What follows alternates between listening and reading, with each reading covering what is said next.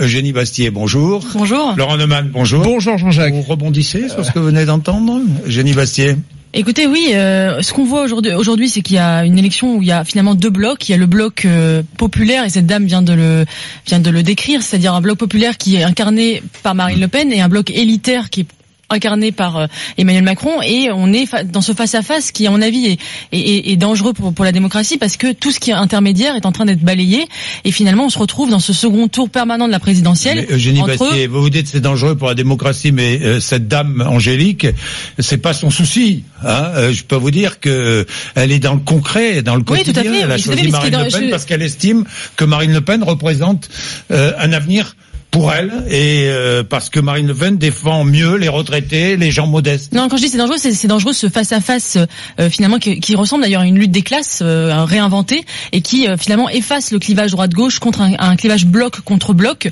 Et, et à mon avis, quand je dis c'est dangereux pour la démocratie, je veux pas euh, non plus oui. euh, jouer sur les peurs, mais c'est c'est c'est, c'est dangereux parce que c'est, on, on perd finalement euh, c'est c'est un c'est c'est, c'est c'est c'est du ressentiment qui joue, et non pas des idées, des visions du monde. Et moi, je crois que l'effacement du clivage droite-gauche est euh, est et périlleux dans ce sens-là. Non, je crois que le danger, moi, non, c'est non, pas man. celui-là du tout. Je, je crois, depuis plusieurs semaines, on dit oui, c'est insupportable, Macron, Le Pen, ils ont privatisé le, la, les élections européennes. Non, c'est pas ça le danger. Le danger, c'est que depuis des semaines, on ne parle pas d'Europe.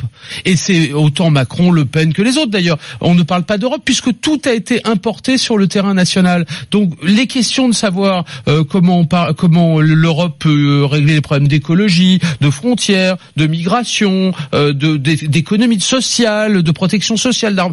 Plus personne n'en parle. La seule question qui intéresse non. les gens, c'est de savoir qui va arriver en tête, Eugénie, Macron, Le Pen. Est-ce que oui, Bellamy... Eugénie, enfin, non, non, non, mais, non, mais c'est insupportable. Qui, qui, qui a lancé ce, dé... qui a lancé ce, ce dilemme C'est, c'est le tous. président de la République lui-même qui a fait un chantage. Mais moi, non, Marine Le, le Pen, Marine Le Pen a, fait... a expliqué que c'était on... la dernière sortie oui, avant l'autoroute, de... les élections européennes. Qui dramatise ces élections? C'est Emmanuel Macron. Bon, évidemment.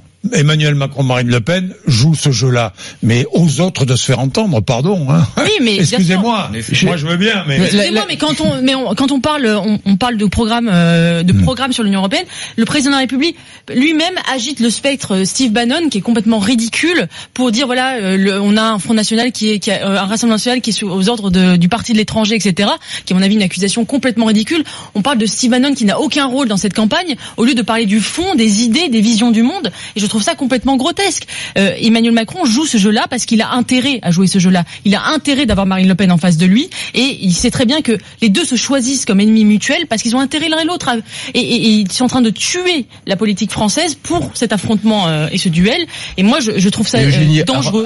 Reconnaissez que personne n'a été capable de nous expliquer qui, dimanche soir, à vingt heures, va diriger l'Europe demain. Or, qui va diriger l'Europe demain ? Mais c'est une question fondamentale, puisque de cette réponse va dépendre quelle politique on va mener. Est-ce que ça va être des politiques sociales, des politiques libérales, que, tous ceux sûrement qui se... pas les populistes, mais, mais on, qui ne seront pas majoritaires. Donc la question populiste, en l'occurrence, elle ne se pose pas. La question, moi, qui m'intéresse, c'est qui sera majoritaire en Europe pour mener quelle politique ? Ça, ça m'intéresse. Oui, sûr, et du c'est... coup, à quoi va servir mon bulletin de vote dimanche ? Tout à fait, ça, mais personne c'est... n'en parle. Non, mais c'est une élection extrêmement compliquée. Les gens ne voient pas exactement à quoi sert le Parlement européen. Ils ne savent pas pourquoi ils votent, quels sont exactement, quel est le rôle des parlementaires européens. Du coup, ils votent contre et non pas pour. Et c'est dommage parce que c'est, l'élection européenne, c'est, la, c'est une des seules élections à la proportionnelle où normalement on peut se faire plaisir entre guillemets, c'est-à-dire voter pour une vision du monde. Or là, c'est en train de se transformer en second tour de la présidentielle, et, euh, et c'est extrêmement dommage parce que. Mais c'est, vous c'est... prenez les électeurs pour des imbéciles ou les ou les pas autres. Du tout. Part... Mais l'électeur, lui, ça c'est, c'est une affaire de journaliste. Cette ces Vous, dans la presse, on a cessé de parler de ce face-à-face Macron-Le Pen. On a cessé de parler. Écoutons les électeurs, écoutons les autres. Les autres eh ben, rebondissons sur ce que vient bah. de dire Angélique. De quoi elle vous a parlé, bah, Angélique, Angélique, oui. De Angé... quoi elle a parlé, oui, elle mais attendez, parlé c'est, c'est... Face à... oui, mais pardonnez-moi, oui. c'est un problème. On n'est pas obligé, on peut l'écouter et prendre en considération ce qu'a dit Angélique et en même temps s'en inquiéter. Vous lui demandez pour qui elle va voter, elle vous le dit, c'est son c'est droit, son c'est choix. La démocratie. C'est son choix. Ce qui est la preuve d'ailleurs qu'il n'y a pas de problème démocratique, elle va voter, elle a choisi. Son choix. Mais elle a choisi sur quels critères ? Elle n'a pas choisi du tout sur des critères européens, l'avenir de l'Europe, les grands projets, les engagements. Elle a on, voté on pour pas, des questions liées pas. à la retraite. Il y a une opacité telle, on ne connaît pas le fonctionnement de l'Union européenne, on ne sait pas exactement. Eh bien, les responsables politiques ont démissionné. Le Parlement européen ne sert pas à grand chose, c'est la Commission qui décide. De... Mais c'est pas vrai. La majorité au Parlement Arthur, européen Arthur, va déterminer qui va diriger la Commission, la Banque centrale. Donc c'est fondamental. L'Assemblée déjà, elle peut voter de mettre pas en le, application le, le une loi ou pas de, de la Commission. Donc on peut déjà refuser. On n'a pas certes le pouvoir de, de proposition, mais c'est quand même un, un certain pouvoir.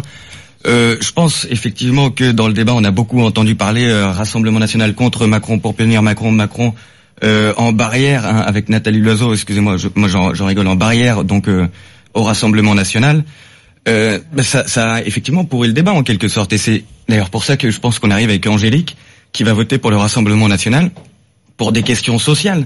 Le Rassemblement national est pas du tout présent sur ces questions-là.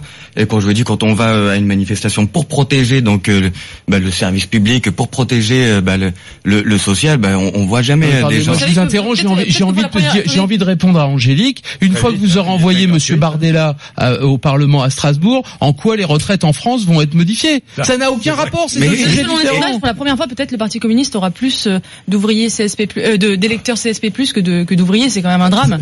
Euh, ça, c'est il y a vrai. Plus d'ouvriers qui votent euh, Rassemblement National et vous, votre, vos électeurs, ce sont euh, des gens, ouais, euh, des ouais. urbains, bon. Des éduqués. Merci. Pas des ouvriers. Pardon, je suis obligé parce qu'il est cinquante-neuf. Déjà, j'ai pris beaucoup de retard. Merci à vous tous. R M C.